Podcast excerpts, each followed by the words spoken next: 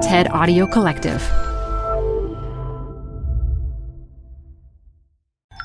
This TED Talk features geologist Tara Djokic, recorded live at TEDx Sydney 2019. This show is brought to you by Schwab. You're here to keep a pulse on environmental trends. Well, now you can invest in what's trending in electric vehicles, renewable energy, water sustainability, and more with Schwab investing themes. It's an easy way to invest in ideas you believe in. Schwab's research uncovers emerging trends, then their technology curates relevant stocks into themes. Choose from over 40 themes. Buy all the stocks in a theme as is or customized to better fit your investing goals. All in a few clicks. Schwab investing themes is not intended to be investment advice or a recommendation of any stock or investment strategy. Learn more at schwab.com slash thematic investing. Canva presents Unexplained Appearances. It was an ordinary workday until. That presentation appeared out of thin air. Also, it's eerily on brand.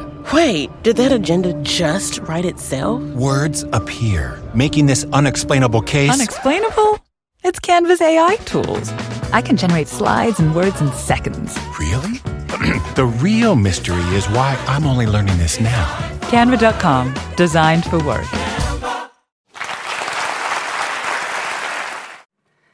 The Earth is 4.6 billion years old, but a human lifetime often lasts for less than 100 years.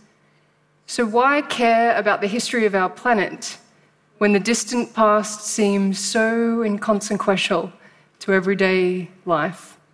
You see, as far as we can tell, Earth is the only planet in our solar system known to have sparked life and the only system able to provide life support for human beings. So, why Earth? We know Earth is unique for having plate tectonics, liquid water on its surface, and an oxygen rich atmosphere. But this has not always been the case.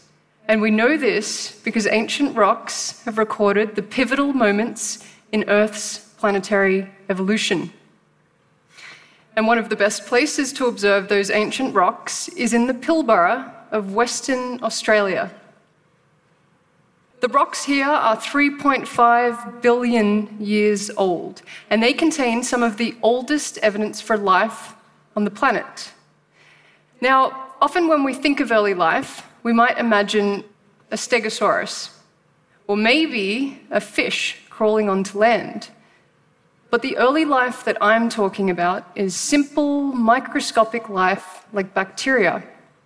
And their fossils are often preserved as layered rock structures called stromatolites. This simple form of life is almost all we see in the fossil record for the first three billion years of life on Earth. Our species can only be traced back in the fossil record to a few hundred thousand years ago. We know from the fossil record, bacteria, life, had grabbed a strong foothold by about 3.5 to 4 billion years ago. But rocks older than this have been either destroyed or highly deformed through plate tectonics. So, what remains a missing piece of the puzzle is exactly when and how life on Earth began. So here again is that ancient volcanic landscape in the Pilbara. Little did I know that our research here would provide another clue to that origin of life puzzle. It was on my first field trip here, toward the end of a four long week mapping project, that I came across something rather special. Now, what probably looks like a bunch of wrinkly old rocks are actually stromatolites. And at the center of this mound was a small, peculiar rock about the size of a child's hand. It took six months before we inspected this rock under a microscope, where one of my mentors at the time, Malcolm Walter, suggested the rock resembled geyserite. Geyserite is a rock type that only forms in and around the edges of hot spring pools. Now, in order for you to understand the significance of geyserite, I need to take you back a couple of centuries. In 1871, in a letter to his friend Joseph Hooker, Charles Darwin suggested What if life started in some warm little pond with all sorts of chemicals still ready to undergo more complex changes? Well, we know of warm little ponds, we call them hot springs. In these environments, you have hot water dissolving minerals from the underlying rocks. This solution mixes with organic compounds and results in a kind of chemical factory, which researchers have shown can manufacture simple cellular structures that are the first steps toward life. But 100 years after Darwin's letter, deep sea hydrothermal vents, or hot vents, were discovered in the ocean. And these are also chemical factories. The black smoke that you see billowing out of these chimney like structures is also mineral rich fluid, which is being fed off by bacteria. And since the discovery of these deep sea vents, the favored scenario for an origin of life has been in the ocean. And this is for good reason. Deep sea vents are well known in the ancient rock record. And it's thought that the early Earth had a global ocean and very little land surface. So the probability that deep sea vents were abundant on the very early Earth fits well with an origin of life in the ocean. However, our research in the Pilbara provides and supports an alternative perspective. After three years, finally, we were able to show that in fact our little rock was geyserite. So, this conclusion suggested not only did hot springs exist in our 3.5 billion year old volcano in the Pilbara, but it pushed back evidence for life living on land in hot springs in the geological record of Earth by 3 billion years. And so, from a geological perspective, Darwin's warm little pond is a reasonable origin of life candidate. Of course, it's still debatable how life began on Earth, and it probably always will be. But it is clear that it's flourished, it is diversified, and it has become ever more complex. Eventually, it reached the age of the human, a species that has begun to question its own existence and the existence of life elsewhere. Is there a cosmic community waiting to connect with us? Or are we all there is?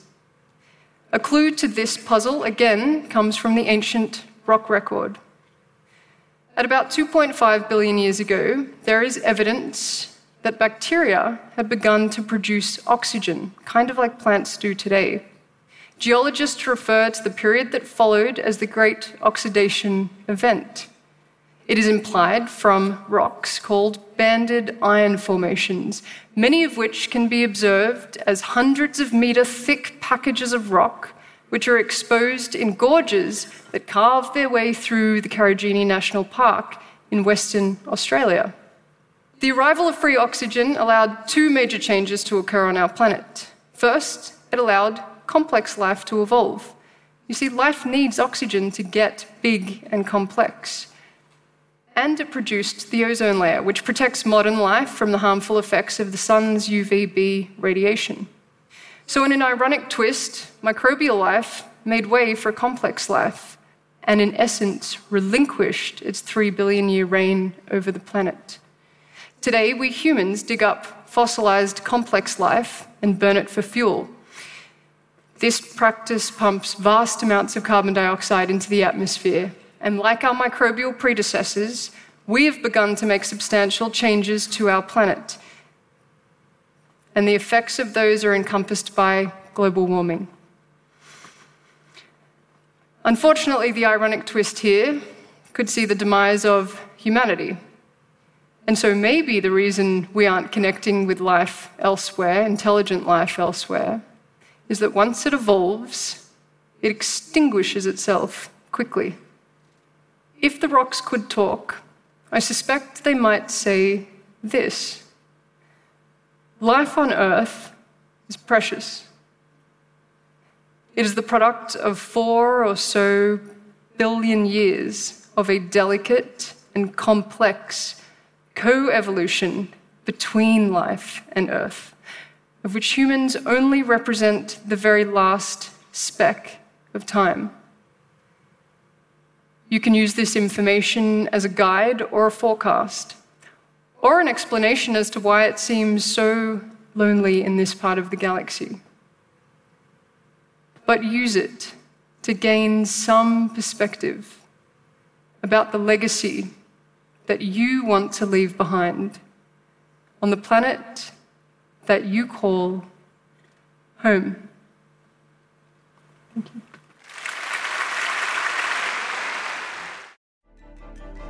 For more TED Talks, go to TED.com.